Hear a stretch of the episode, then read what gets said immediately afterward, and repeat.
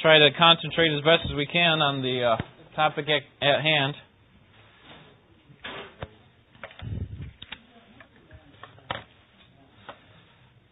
We are working through Systematic Theology 1, which is the first half of the study of God. And uh, systematic theology is simply the organized study of the doctrines of God. So we're trying to take the uh, the different doctrines in Scripture, organize them in a, a clear as possible way, and um, and then make sure we understand them according to the Scriptures. The first week we looked at the basic overview. Uh, the second week we looked at the existence of God, that is, that God exists. And how do we know that God exists? Anybody have any idea? How do we know that? Pardon me? Okay. God's Word tells us he, we know it. Okay. Uh, in the beginning, God. There's no proofs in the Scripture. There are no proofs in the Scripture that lay out this is why God exists. It simply begins in the beginning, God. And um, and throughout the Scripture, it just assumes that people know that. In fact, Romans one makes it clear that that um, that we in fact know that. That is, all of God's people, uh, not not just all of God's people, all people, okay, know that God exists. They know in their heart. They can see it in the creation. That is, Romans one says that everyone has known that from the time of creation that his invisible attributes have been clearly seen, his eternal power.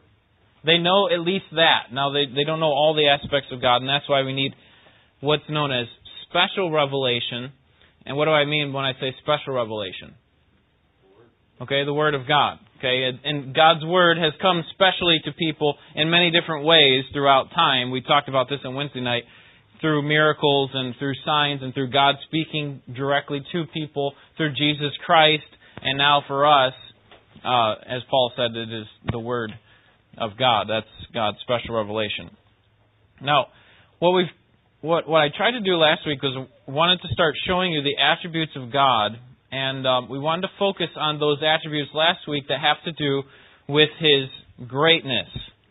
And we called these categories uh, we, we broke down his attributes into two one, his greatness, and the other, his goodness. Um, and what, what we meant by that was that, um, you don't want to see that yet, um, that we can't duplicate God's greatness. Okay, so all of those attributes that we were looking at, his omniscience, his omnipresence, his, uh, his omnipotence, his, his eternality, uh, his sovereignty, his unchangeableness, those types of things are all exclusive to God. Do you understand what I mean when I say exclusive? Okay? That is that, that only God has those attributes. We are not omniscient. We are not full of knowledge. That is that we, we have all knowledge. Uh, we are not eternal by nature. We take on immortality, but we're not eternal. That is, we had a beginning. God didn't um, and so on. So, so there is no limit to God's power. He has no beginning or end. He's not constrained by anything outside of himself. He never learns anything. He never has a need. And theologians call this the creator creature distinction.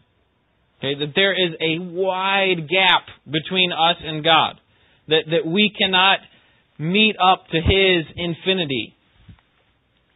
And uh, and so we focused on three main features of his greatness that is his power, his knowledge, and then his sovereignty. And in short, our response to God's greatness is not that we should copy it as if um, as if we try to be more omnipotent. Okay, we'll never get to that place where we're all powerful. Otherwise, we would become God. We're not going to become God. Okay, we are different.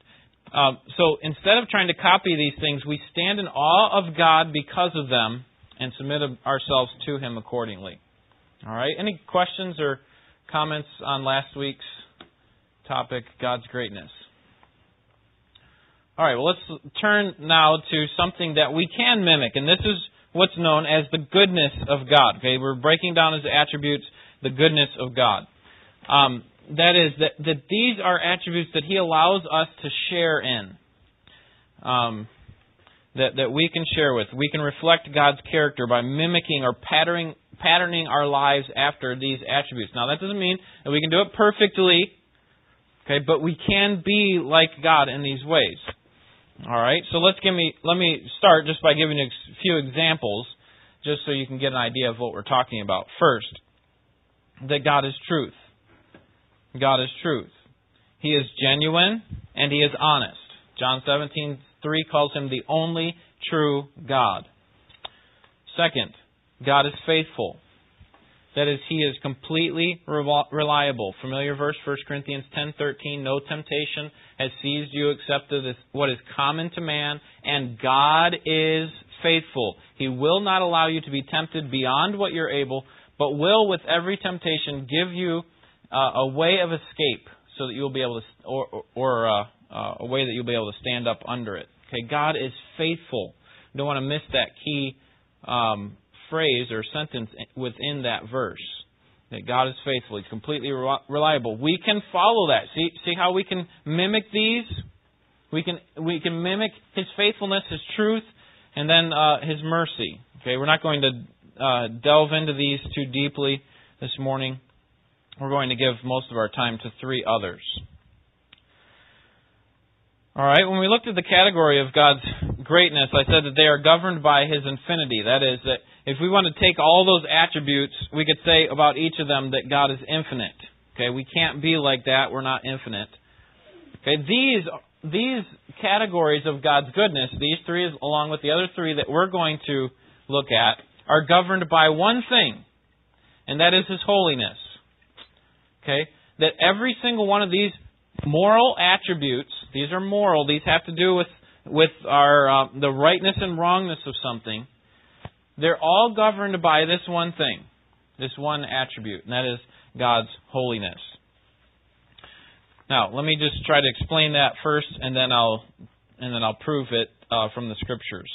In fact, turn to Isaiah chapter six while I explain this first point. Isaiah chapter six.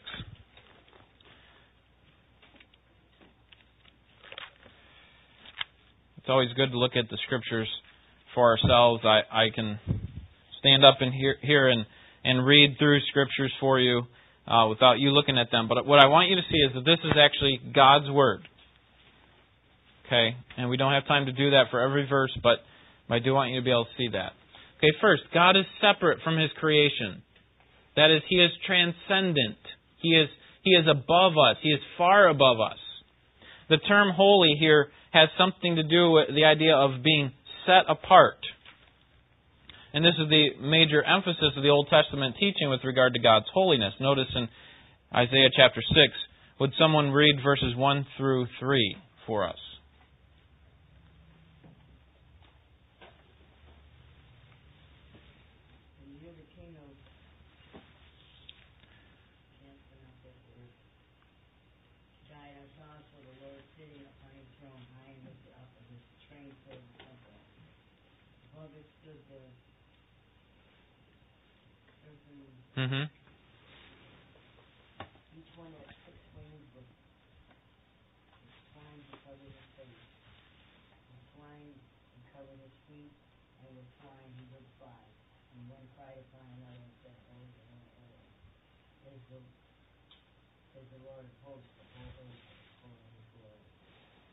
All right, so notice what the uh, Isaiah gets this vision of heaven. he sees these seraphim, that's the angels, Okay, he sees these these seraphim around the throne, and they're covering. Uh, two are covering their face, two covering uh, the wings, that is, of the seraphim. Two covering the face, two covering the feet, two cover. Two are the ones that he used to fly, and one called to another, "Holy, holy, holy." Okay, now there's lots of words that we could use to try to describe God. But what you're going to find in Scripture, as you'll see in Revelation, or, or, as we saw in Revelation chapter 4 with, the, with those surrounding the throne, the song that they sing is what? It's one of the thrice, that you are the thrice holy God. Okay, now, now we could have, they could have used lots of other terms. They could have said, love, love, love. Now, would that be true of God? I mean, God is love. 1 John 4 10, I think it is. Okay, what about faithful? Faithful, faithful, faithful. And that would also be true. But but the but the fundamental moral attribute of God, the one that governs all the rest, that is, when we look at each one of these truth, faithfulness, mercy, and these other three we're going to look at today, you could say that they're all uh, they all are grounded in God's holiness. That God is holy. And so the the way that people describe him when they see him is that he is holy, that he is set apart, that he is, uh, as you'll see in this next point here, that he is morally, or you could say ethically, pure.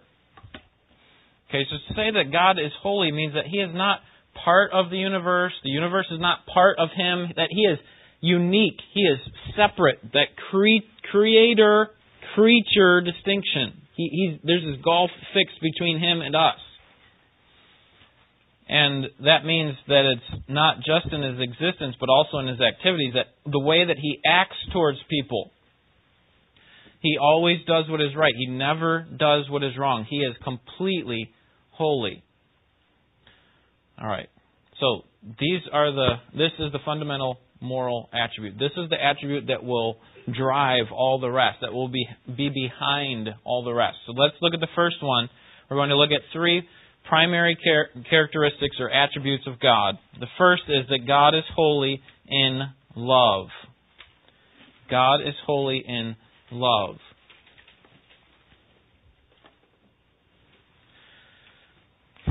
God's character defines the nature of true love. Turn to 1 John. We will spend some time in 1 John, several verses in 1 John, speak to God's attributes. And I'll just have to reference some of these other passages that I bring up. But 1 John chapter 4.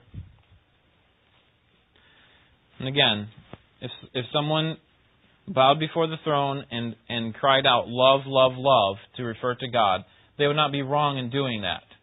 But I think the, the point that I was making earlier is that, that that love is driven by something. It's not just an emotional feeling. 1 John 4 8 says, The one who does not love does not know God, for God is love. What does the Bible tell us about the characteristic of God's love? At least five things. Number one, God's love is an act of the will, not merely an emotion, or not primarily an emotion. That is, okay, we don't want to think that God doesn't have an emotional love for us. Because I think He does. I think that's part of His person. When we talked about the person of God, when we looked at that the first week, I said that a person is someone who has a mind, will, and emotions. Okay, that is, they have knowledge, they have a will, they're able to act out on what they know, and then they have emotions, they have feelings. That's how God is. God is a person as well. Okay, so we don't want to disconnect it, disconnect emotions completely from God as if He is a a stone type of creature, as if uh, He doesn't have any feelings. He certainly does. The Scriptures speak of that. But what I'm suggesting here is that that is not the primary feature of His love. That's not the primary focus of His love. Listen to Hosea 14:4. I will heal their waywardness and love them freely. Who's he talking about there? Who's he talking about in Hosea 14? Israel. Okay, and Israel in, in good standing with God right now in, in Hosea 14? Not at all, right? What, what's the example that God likens his love to Israel? How, what's the metaphor that he uses? A real life metaphor. Yeah, exactly. It's Hosea marrying a prostitute. He's saying, You're the prostitute, I'm Hosea. But but notice what he says here. I will love them freely. You see, if God's love were governed by his emotions primarily, what would have happened to Israel? A long time ago. They'd have been gone. They'd have been toast. He would have burned them up in a second, but that's not how God's love is. God's love is primarily an act of the will. That I will love them no matter what. All right, secondly, God's love is governed by other attributes. It's governed by other attributes. In our day, true love is sentimentality. People feel um, that to be loving that, that one has to ignore sin and overlook error. We have this word, this, this uh, buzzword in our society, tolerance. Okay, we have to just ignore all that sin. If I really want to love you, I'm just going to overlook all that sin and error. But but true lo- biblical love is grounded in what primary moral attribute of God? Holiness. Okay, God can't just set sin aside and say, "I love you anyway. Let's just forget about all that sin." Okay, God's love does not con- contradict His other attributes. Do you see? It always functions within the sphere of truth, and it always insists on justice. Psalm 33:5. The earth is full of His unfailing love. The Lord loves righteousness and justice. Okay. Number three, God's love is sacrificial. Our love, which I said was uh, often sentimental in our society, our love tends to be selfish. That um, we're happy to love someone as long as we can get something out of it. As long as we can get something in, ret- in return. But see, true godly love requires giving. Uh, that is sacrificing ourselves for the benefit of another. What is the supreme example of the self sacrificial nature of God's love? Exactly. He presented, He gave up His greatest gift to us his son. That perfect union that he had with his son was now, now turned into an estranged relationship because he took upon himself, that is Jesus, God put upon Jesus our sin, our guilt, our shame. That was a supreme act of God's love. In fact, 1 John 4, 9, and 10. Look, look at that. You should have your Bibles open to that. Verse 9. By this the love of God was manifested in us, that God has sent his only begotten Son into the world, so that we might live through him. In this is love. Not that we loved God, but that he loved us and sent his Son to be the propitiation for our sins. Anyone have any idea what propitiation is? Okay. Okay, it's it's actually the satisfaction of God's wrath. That is, we justly deserve God's wrath to be poured out on us. And how would that be displayed in our lives? If God's wrath were completely poured out on us eternally. You go to hell, right? Eternal death. Okay, but but propitiation is satisfying that wrath by taking that eternal judgment, condemnation, and putting it upon whom? Put it upon Christ, right? And this is love, verse 8 that or, or God is love. And how is that love displayed? By God sending His Son. You see, God's love is sacrificial. You see, uh, or to put it another way, we tend to say, I love you because you are lovable. That I have learned to love you more and more because I've seen more of who you are. But God says, I love you because I am love and in spite of your unloveliness. Now, you are my enemy before you come to Christ, right? But God loves us. God's love is sacrificial. Uh, I think I actually just got ahead of myself. God's love is not based on conditions. God doesn't say, I will love you if. God loves with no ifs attached. He does not say, I will love you as long as you give me this, this, and this. He's not looking for conditions. He, he doesn't ask you to give him anything in return. Remember, God doesn't need anything. God is self sufficient. We saw that last week. And so he loves us in spite of our sinful condition. Listen to Romans 5 8. While we were yet sinners, what happened? Christ died for us. While. Not we were on our way to becoming more perfect then Christ died for us. No, while we were sinners. So God says, in spite of your unloveliness, I will love you. Number five, God's love is eternal. We, again, with our sentimental love that we have in our society, we often talk about falling in and out of love. I've really fell in love with that person, or yeah, I just can't be married to that person anymore because they're not I just I just don't love them anymore. I fell out of love with them. Uh, we talk about love more like uh, a, like a, um, a virus, like we caught a cold or something. But genuine love does not just happen. It's it's a choice. And so God is that way. Okay, God doesn't fall in and out of love with you. He chooses to love you. Because love is a part of his very nature. And so he chooses to love those who are in Christ. Here's what he says about Israel I have loved you, Jeremiah 31 3, with an everlasting love. So let's come to a definition here and then I'll take questions. God's love is the character quality in God that causes him to freely and eternally choose see that act of the will not not primarily emotion choose to accomplish his will in our lives for our benefit. No strings attached there. No if they do this. He chooses to love some in a special way all right oh i didn't give that to you there you go choose and benefit I want to make application really quick here, but if you have any, do you have any questions on on God's love? Okay, governed by His holiness. All right, let's make application for ourselves because we don't want to just look at God's attributes and say, "Well, that's nice, great, great that He's loving." We want to think about it for ourselves. So, number one, notice this phrase because this is going to come up again. Believers share in the character quality of God's holy love.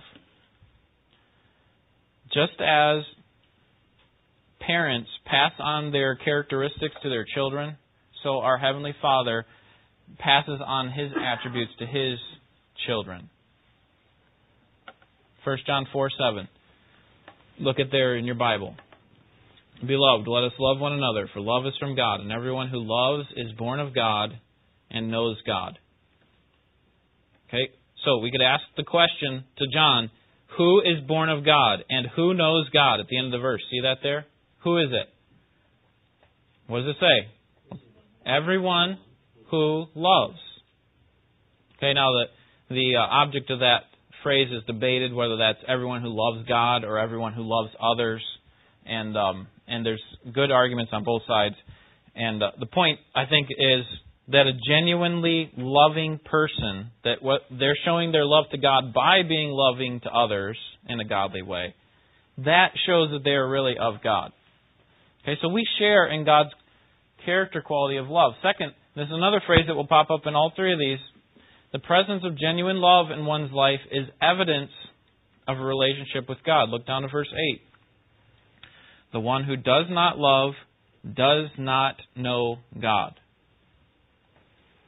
The one who does not love does not know God. Remember, how is God's love displayed to people who are unlovely? Or, or how is God's character displayed to those who are unlovely? He still loves the, them. So that means that, that we need to do the same thing. Jesus said this when he was teaching his disciples. You know, even unbelievers love those who love them back. That is, even unbelievers love lovable people. It's not hard to do. Here's the real test of a Christian love someone who's unlovely and do it for a long time. That's the true test of genuine love. That's what God did for us. Number three, genuine love is demonstrated in the life of a believer through obedience to God. Obedience to God. John 14, 15. If you love me, do what? Keep my commandments. As the NIV says, you will obey what I command. It's not primarily emotional. It is an act of the will, an act of it is a choice that we make. Are we going to obey God or not? God says to do this. If we say we love God, then we keep His commands. If we say we love Jesus, then we obey what Jesus commanded. That simple. So that means that true biblical love always functions within the sphere of truth. Number four, God's love for the believer will result in discipline for disobedience. So if love is demonstrated by obedience, then God cannot tolerate disobedience. And so um, God insists that we obey, and so He He He um, disciplines those who those whom He loves. Hebrews chapter um, Hebrews chapter 12. I think we looked at that last Sunday in the evening service. All right, any questions on God's love, how we can mimic it, how we should be seeking to be more loving?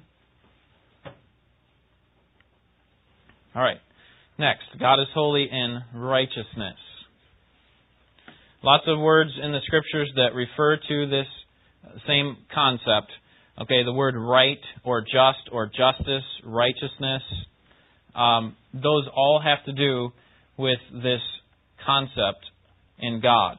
So let's look at these uh, four characteristics of God's holy righteousness. First, righteousness is conformity to a standard. In Leviticus 19 it says, Do not use dishonest standards, but use honest scales and honest weights. The word there that's used, that's translated dishonest, is actually unrighteous. Do not use unrighteous standards. So, so righteousness is conformity to a standard. That there is an established standard, and if we're going to be righteous, then we have to meet up to that standard. But here's something that is unique about God, and that is that God doesn't meet up to a standard, He is the standard. God is the standard of justice, of righteousness. There's no, remember, God is not constrained by anything outside of Himself. So, so no one says, this is right and wrong, and you have to act this way. No, God is the Creator.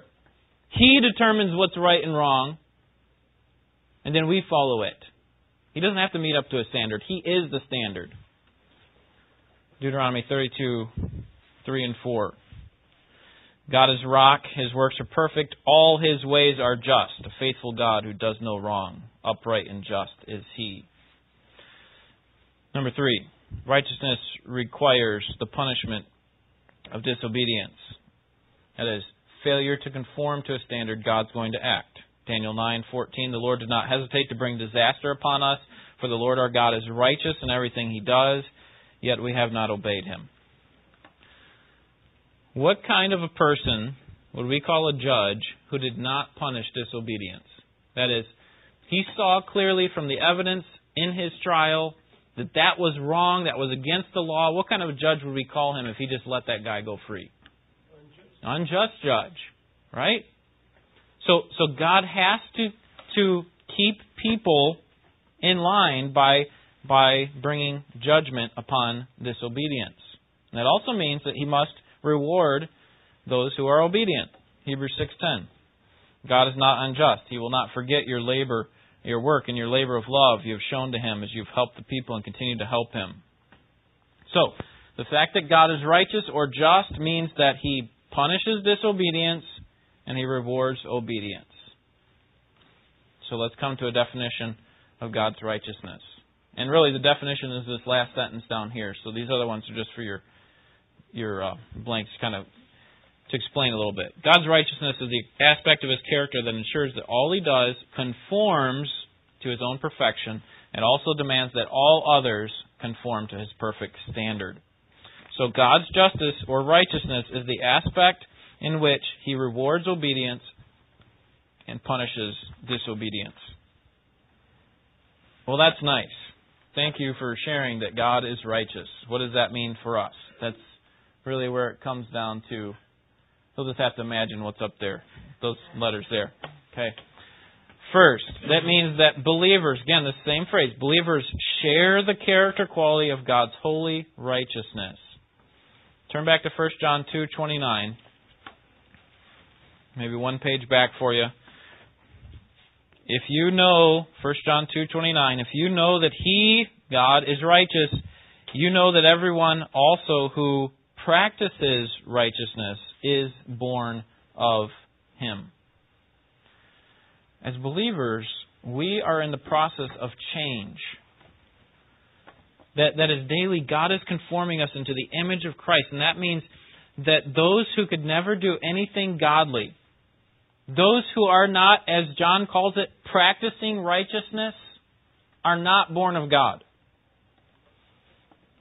Okay, they are not conforming to God's stand, standard. And so if we are going to share in God's righteousness, then we need to be practicing righteousness. Second, and this will give us evidence of our relationship with God. This is what we mentioned before. The proof of your faith, the assurance of your faith. You, you want to know for sure that you're a Christian? Be practicing righteousness. Follow God's command. 1 John 3 7. 1 John 3 7. Little children, make sure no one deceives you. The one who practices righteousness is righteous, just as he is righteous. Now, it doesn't say the one who practices is righteous because of his own, or, or that is, that he is accepted before God because of his righteousness. No, we need to get the order straight here. Because God is righteous, and, as we see in other parts of Scripture, because He has saved us, the natural result will be that as God's children, we will respond, follow after His character qualities, His righteousness. We will be righteous. So we should be righteous in our thoughts and words and actions. Number four, God's just uh, yeah, God's justice guarantees that any good deeds that believers do for Him will not be forgotten. I mentioned Hebrews 6:10 that He will not forget your work, your labor of love, and so on. Okay, that doesn't mean that we're going to get to a place of perfect righteousness, perfect love. But do you realize that the unbeliever cannot be righteous in any way? that they cannot be genuinely loving, that is, they cannot display a godly love. Unbeliever cannot do that. Because they're either doing it in the wrong way or they're doing it for the wrong motive. You know where you get motive from? You get motive from being a Christian. You're doing it not for yourself anymore. I love you because I want to be loved in return. I love you because I want to be noticed more appreciated more. I love you. I love you, other people, because I love God. Because God's love is displayed in me through me loving other people. Unbelievers can't do that, you see? They can't do that with righteousness either. They can't all of their all of their best acts, Isaiah says, are like filthy what? like filthy rags. They're like things you would throw out. God says they're not, they're worthless to me because you're doing them the wrong way or you're doing them with the wrong motive. But as a Christian, you can be righteous. You can be loving. You can mimic your Father in that way. Any questions on God's love or God's righteousness? Oh, did I miss one here? Yes. Not be forgotten. Thank you. Don't want to forget that one. All right. Number three God is holy and grace. This is one of the most misused and abused words in theology. Um, yeah, it's a very simple concept. The idea in English has to do with stooping or bowing down. Um, and it communicates the idea of reaching down in a condescending way with favor and kindness. That's the idea of grace. Okay, so let's look at some aspects of God's grace. Number one, God's grace is undeserved favor. In spite of us, He gives us grace. It's undeserved.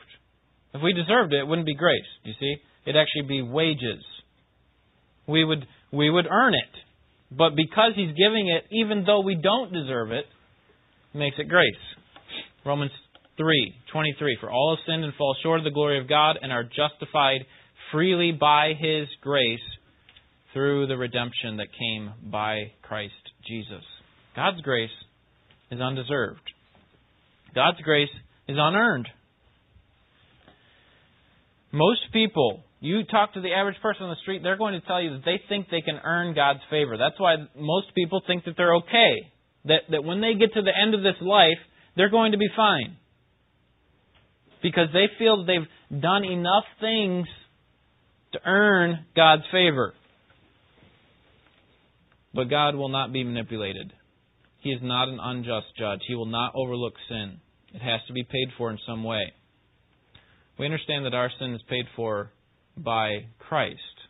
That makes it grace, that it is undeserved, it is unearned.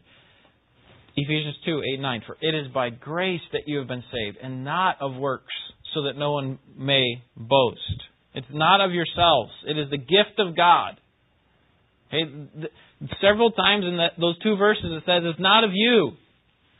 Titus 3 um, 5 and 6 talk about not based on the works of righteousness which we have done, as if our pile of righteousness is going to earn God's favor.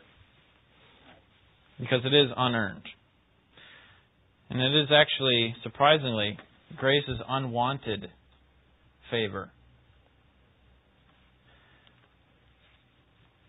People know that God exists. Everybody knows that God exists. And yet, they don't want to have anything to do with God. Romans 1 says that they suppress, that they, they try to cover up and bury the fact that God exists. Why?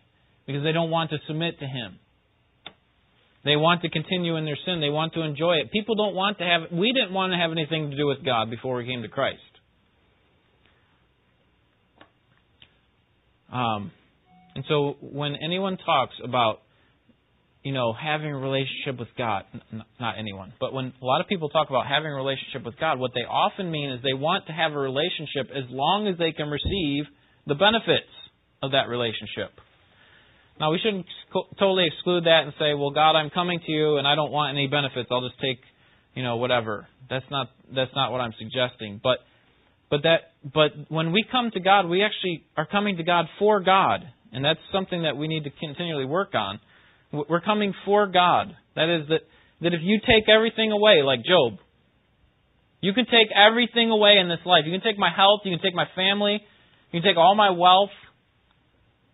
You know what? I'm not going to turn away from you because I love you for you. That's what God's doing in us.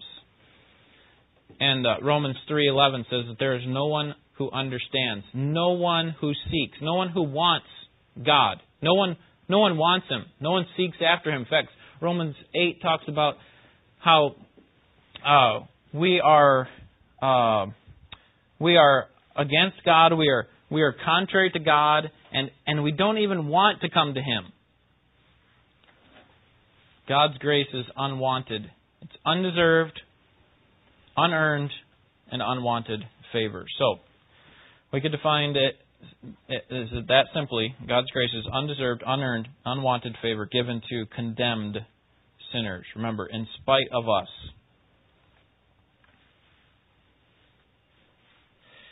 Now, I don't have time to go into a whole lot with regard to how theologians talk about grace. There's two primary aspects of God's grace. One is called common grace, Okay, what does common mean? It means it go it, it falls on everybody. Okay, let me just give you um, a few examples here. Um, that God shows His grace to all people by allowing them to know that He exists. Okay, that's actually a that's actually a um, a means or a result of His common grace. That is, every single person has the knowledge that God exists. And because of God's common grace, evil is restrained in the world. Second Thessalonians 2 talks about how um, right now the Spirit, that is the Holy Spirit, in this age is restraining Satan. You imagine how bad it's going to be during the time of tribulation? Because that's actually what's being talked about there in Second Thessalonians. That during that time, in the great day of the Lord, He's going to remove his restraint from Satan and his demons. They're going to have free reign on this earth, pretty much. I mean, they're still, remember, they're still on a leash. God still has ultimate control. Uh, but, but as free a reign as they'll ever have, which is just simply amazing. The fact that Satan doesn't do all that he can to you right now is a testimony to God's common grace the fact that Satan doesn't do all that he can to people who are unbelievers and will die unbelievers. The fact that Satan doesn't destroy them, consume them at the time of their birth or, or some point in their life as a result of God's common grace. That he restrains evil, that he allows us to live in a somewhat free society. And because of God's common grace, did I miss one? Oh, it's down there at the bottom.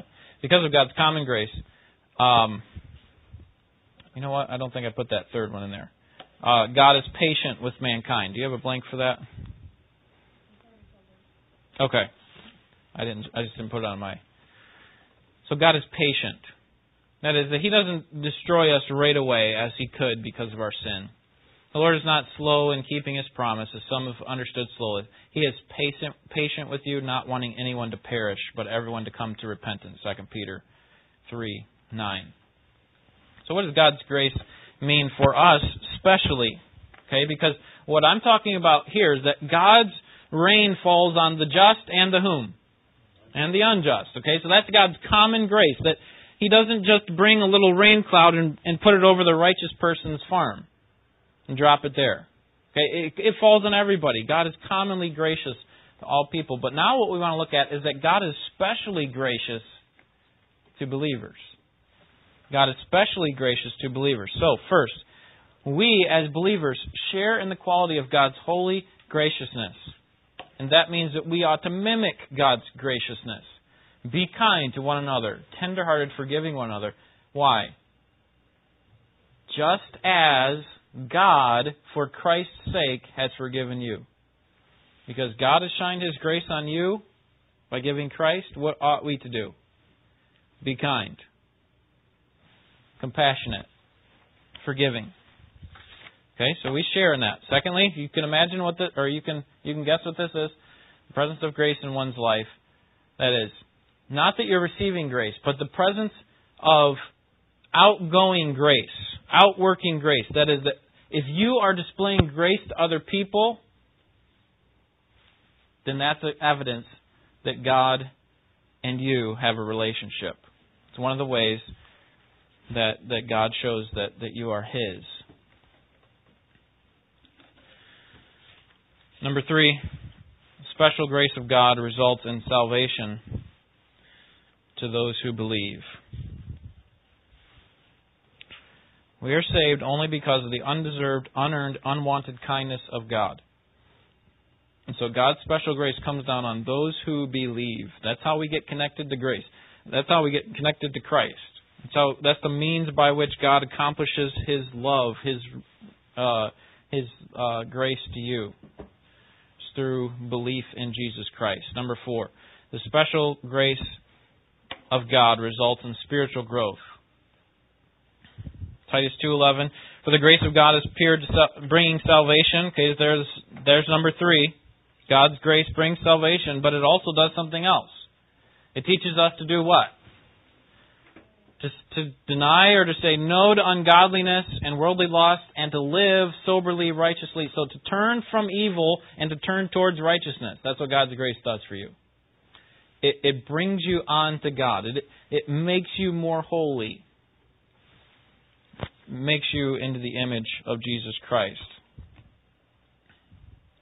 And so, any opportunity that you and I have to learn and grow in Christ is a result of God's grace to us. Any opportunity that, that we have to learn and to grow in grace in Christ is, is an evidence of God's grace to us. And uh, we should be gracious to other people because of God's grace to us. If you constantly walk through life frustrated, there's probably indication of, that you don't fully understand or want to submit to God's grace for you. Think about the person that you pray for the most. And when was the last time you, you asked God to change them, to make them more godly? Hey, we probably do that often, right? The person we pray for most, we ask them to be more godly. That's a good thing. But when was the last time you thanked God for that person that's that's maybe a thorn in your flesh? When's the last time that you are grateful to God for that person? If you're not thankful to God for His grace, if you're constantly coming to God's throne and and this really struck me this week. If you're constantly coming to God's throne with a litany of requests, never approaching his gates with thanksgiving and entering his courts with praise. It's a good indication that you don't understand grace. You think that you're entitled to God's grace. But you can't be entitled to God's grace, do you see? You can't be. It's unearned, it's unwanted, it's undeserved. And if you're not coming to God, thanking Him for what He has done for you, reflecting often on your family and on your church and on this country and, and on your, uh, your job, whatever. If you're not thanking God for those things, it's evidence that you don't understand or have lost sight of grace. It is undeserved, unearned, unwanted. And yet God continually pours it out on us because He loves us with an everlasting love, just like He did with Israel. Any questions or comments?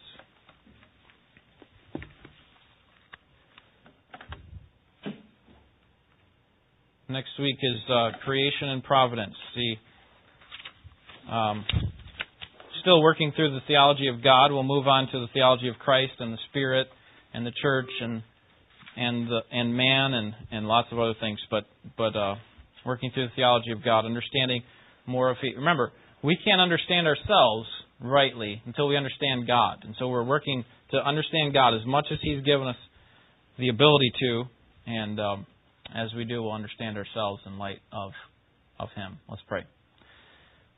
Father, we are in awe of your great attributes, your infinite attributes, as we looked at last week, and we are also amazed at your moral attributes, your holy your, your holy attributes that set you apart from all other creation, that make you unique. And we're thankful that you have uh, designed it so that we can mimic those things, albeit not perfectly. You have allowed us to share in your holiness in these ways. Help us to think about these things rightly and to apply them to our lives. We pray in Jesus' name. Amen.